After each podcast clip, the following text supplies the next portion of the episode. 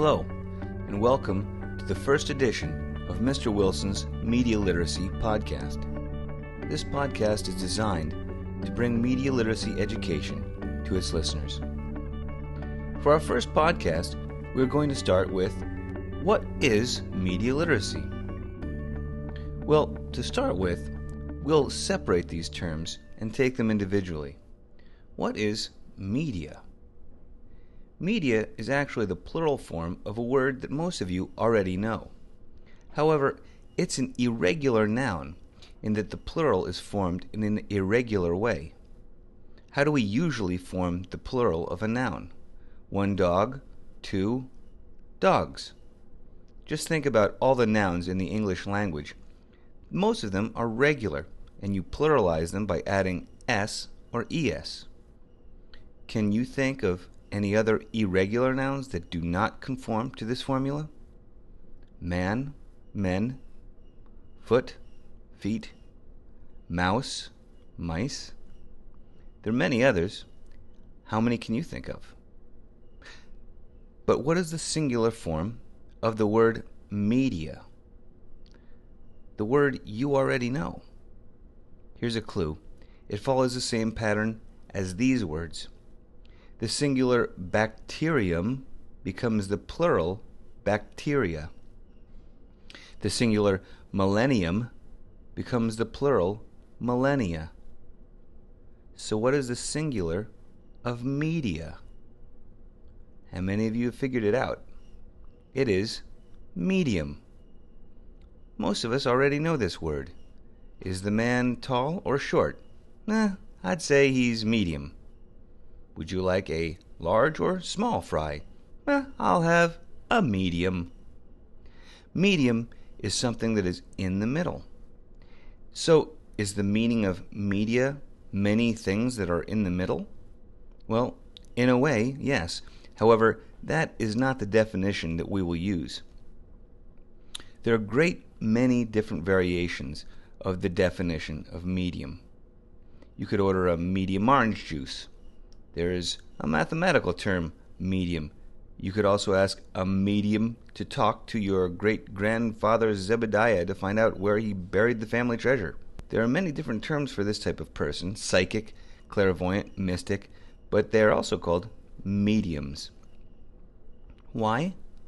Because they are in the middle of our world and the spirit world. That is, if you believe that sort of tripe. But this gets us closer to the definition that we want for media. Because a medium can also be a thing in the middle of communications or a way to communicate.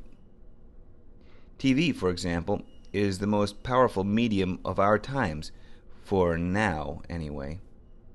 So here is our definition of media. And in case you are in one of Mr. Wilson's classroom this is the first sentence in your journal. Media is any form of communicating ideas or information to a large audience. I'll say that again. Media is any form of communicating ideas or information to a large audience. Now, simply defining a word often doesn't help come to a true understanding of it. So let's think of some more examples. TV is one. Now, can you think of some more? I'm going to ask my students to pause this while they come up with some examples for their journal. Now, remember to write incomplete sentences, so your next sentence in your journal will be Some examples of media include TV, comma, and come up with some more on your own. Pause this podcast, and if you're listening on a PC, usually if you hit your spacebar, that'll do the trick. And come back when you're done. Okay, so how many examples were you able to come up with? Well, here's a list that one of my classes recently came up with. Why don't you see how many of these you have? And if you don't have some, why don't you add it to your list? Some examples of media include TV, newspapers, computers, email, radio, phones, advertisements, flyers, books, magazines, movies, speeches, pictures, video games, clothing, logos, music, graffiti, and packaging. Packaging refers to the packages that almost every single product that we buy comes in. That's not a completely comprehensive list, but if you think about all those forms of media, you'll see that we have a lot of media in our life. Now, let's go over the next word literacy. Many of you probably already have an idea of what it means, and here is the definition for your journal Literacy is the ability to read and write. That's it. Pretty easy definition. However, literacy skills are not so easy. They are the most important skills for you to learn, and skills you work on in every class in school.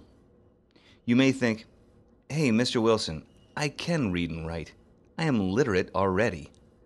While I hope this is true, your reading and writing skills will improve throughout your entire life, and these skills are the key to every other skill you may work on in school.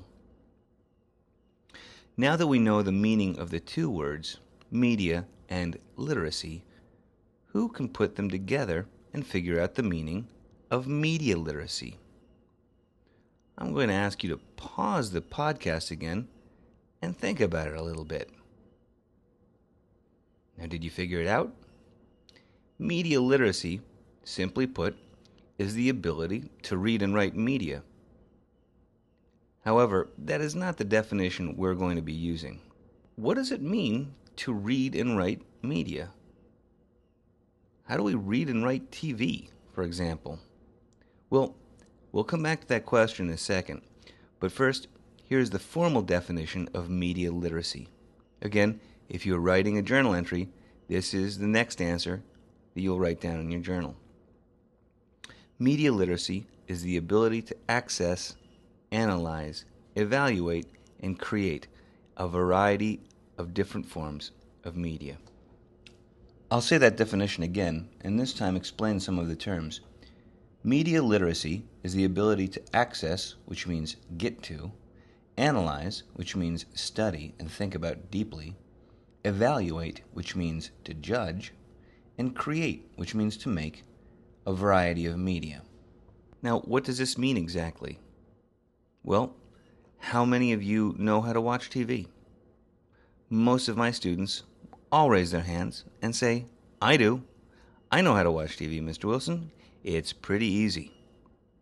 Well, most of us think we do, but most of us probably watch TV like the character Calvin in the cartoon Calvin and Hobbes. Calvin and Hobbes is my favorite cartoon for many reasons, but one is that Calvin is both very foolish and incredibly smart, leading to very amusing situations. He is a six year old boy but he has the vocabulary of a very well educated adult, and often many young people do not know all the words he uses. For the following single cartoon I am about to share, for example, we need to know the words forfeiture, passive, slack, wallow, inert, and finally, neural transmitters. How many of you know the meanings to all those words? Well, Forfeiture is another example of an unfamiliar form of a word most of us know. To forfeit is a verb meaning to give up. If we forfeit a game because we don't have enough players, we give it up and lose. Forfeiture is the noun form of the word, so the game itself, a noun, a thing, would be a forfeiture. Passive is the opposite of active. If we play in the game, we are active. But if we forfeit and sit on the bench staring at our toes, wishing that the rest of our team had shown up, we are passive. Slack means loose or dull. We can pull a rope taut or tight, but when we drop it, it goes slack. Wallow is a verb which means to roll around in, sometimes figuratively instead of literally. In other words, a pig wallows in the mud quite literally, while a fool may wallow in ignorance in a more figurative way. Inert means lifeless or lacking the ability to move.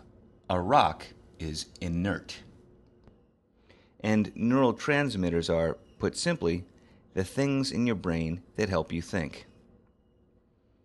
Okay, with that vocabulary lesson behind us, all for one single cartoon, can you believe it? We can now read a classic, Calvin and Hobbes, in which Calvin demonstrates the accepted way of viewing television.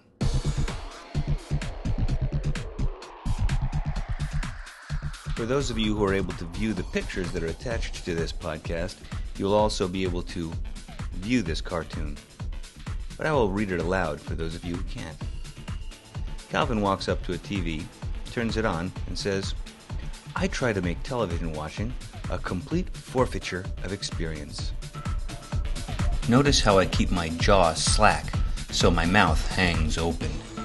I try not to swallow either, so I drool and I keep my eyes half focused so I don't use any muscles at all.